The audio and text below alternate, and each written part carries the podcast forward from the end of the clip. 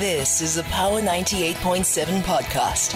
Now we're talking. Subscribe to Power 98.7 podcasts in iTunes or wherever you get your podcasts. There's more on power987.co.za.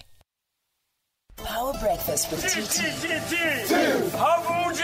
Weekdays 6 to 9 a.m. on Power 98.7. 18 minutes uh, before 7 on the power uh, breakfast. Okay, let's turn uh, um, attention to this. Of course, a lot of, uh, well, at least our focus continues to be on the what is going on in Palestine, uh, in the Palestinian territories. Um, of course, this is on the back of the last week's hearing at the International um, Court of uh, Court of Justice.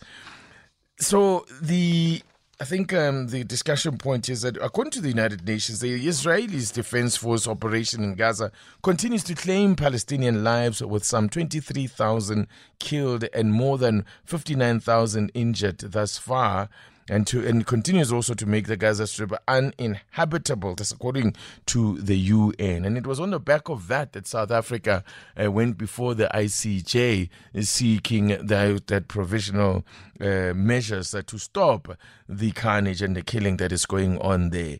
But what has been notable for me, certainly, and the others have uh, pointed and commented on this as well, has been the role of the Arab countries. Uh, um, in, in this all this matter. In the you know the arab countries that have particularly those that have normalized relations with israel uh, going back to the 2020 abraham accords the united arab emirates bahrain and morocco uh, they seemingly insist on adhering to their normalization deals with the uh, with uh, Israel, supposedly because that is the only way to bring uh, peace to the Middle East region. To help us understand this is a man who is an expert on this uh, uh, in Middle Eastern issues. executive, he is with the Mapungubwe Institute, of course. That's the name. Jeenah, good to be speaking to you once again. Good morning. Good morning. Thank you. Let me just uh, maybe put it this way, just uh, ask you maybe to help us how we should uh, understand um, the way that the Arab nations uh, uh, view the Palestinian uh, matter or the Palestinian issue. You know, in the past, the Arab League was unequivocal. There were no ties or diplomatic ties between Arab, Arab League nations. Um, with uh, Israel, perhaps with the exception of uh, Egypt, who no- normalized relations many years ago. But how are we to understand this, I guess, top down normalization? Because I think it's also important to note that uh, just because there's been normalization has not changed the way that ordinary citizens in these countries uh, view the Palestinian issue. Yes, I mean I think that that last point is important. So there's a there's a difference between the nations in these very in in these various countries and their governments. Um, I think the exception is uh, the United Arab Emirates, uh, which which population, of course, is very small, but mm. there the entire population, in a sense, has gone along.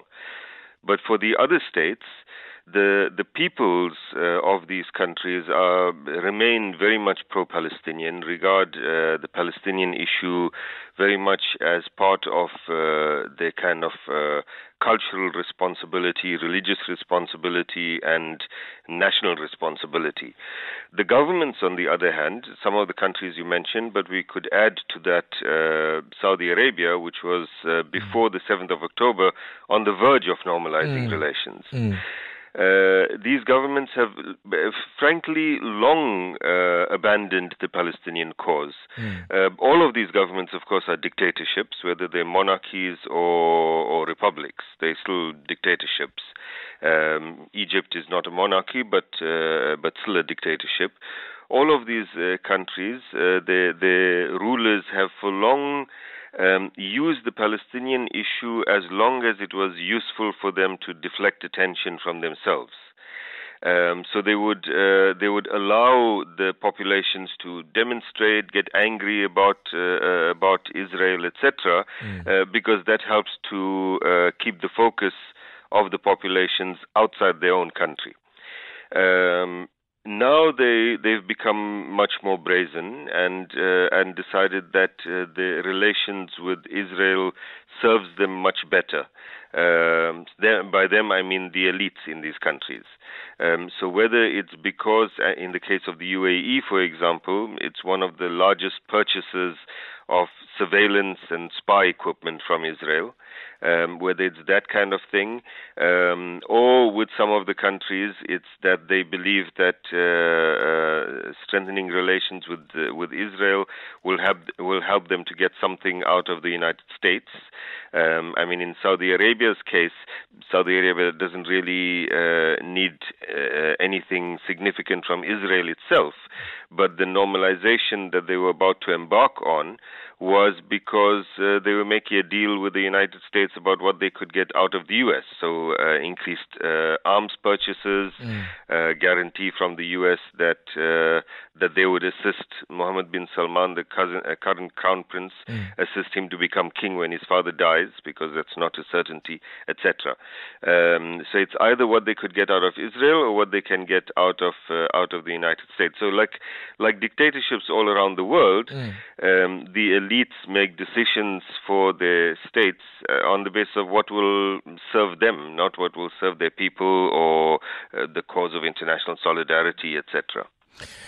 Do you see this changing at all? I mean, the fact one would have thought that they would have had a rethink on normalization. I think only one of these nations has actually uh, recalled their ambassadors, those that have recently, I'm just uh, struggling to recall which one of them it was that uh, recalled the ambassador. But for the most part, the rest uh, just seem to be, you know, playing a waiting game, hoping for the dust to settle and then uh, resume on this uh, normalization route. Yes, I, I think that in, in most of these countries, that's the, the attitude, the latter one, that mm. they're waiting for the dust to settle and then continue. Uh, I mean, certainly with Saudi Arabia, um, around the middle of October or towards the end of October, there was an American delegation that had visited and they made a statement, although the Saudis didn't, um, and so said in an interview that um, they are certain that the Saudi establishment is just waiting to use the words we've just used, waiting for the dust to settle, mm. uh, and then the normalization will continue. So I think that they um, they believe that that is the case. Um, I think, however, that uh, the 7th of October and its consequences have uh, changed things in a very significant way in well in all kinds of significant ways but one of them is that in many of these countries their populations have become um, much more um, have have become strengthened in mm. their support for the Palestinian cause, mm. and so for countries that want to normalize going forward, mm. it'll become a little more difficult. For those that already have, uh, for example, in Morocco, which again is one of those dictatorships, yes. Um, there's a huge pro-Palestinian movement that has been on the streets for you know the past three months. What, uh, just as a final question, what is the calculation that they're making? I mean, uh, by the, the ruling elites in these countries, is it more about uh, trying to exploit whatever economic opportunities could come out of uh, this normalization with Israel, or is it a vote of no confidence uh, in those that are leading the Palestinian cause at the moment? No, it's it's the former. Uh, it's the former. It's it's what they can get, and it's not only economic. Um, so as I said, with Saudi Arabia, the crown prince wants to become king. Uh, in Morocco, they also hope to leverage the Americans in a way that will allow them to uh, uh to kind of uh, permanently establish the colonization of uh, Western Sahara. so there are different. it's not just economic. Economic is part of it. The UAE don't don't need money, but they would certainly like to be able to spy much better on on people in their country and hence mm. the surveillance equipment, etc. Mm. So it's different uh, uh, objectives, but serving serving the elite. Mm, fantastic. As always, thank you so much uh, for your perspective and insights. I appreciate your time, Na'eem Jeenah. Thank you. He is, of course, a fellow at the Mapungubwe Institute and a researcher there as well, and an expert on Middle Eastern affairs. Just reflecting on, yeah, what we are to make of the posture of the Arab nations, as particularly the, shall we say, the Arab governments, because clearly they are out of touch with uh, their populations, as you have seen from the protests in the various countries against what is going on in um, in Palestinian territories. It's eight before seven. You've been listening to a Power 98.7 podcast. For more podcasts, visit power987.co.za or subscribe wherever you get your podcasts.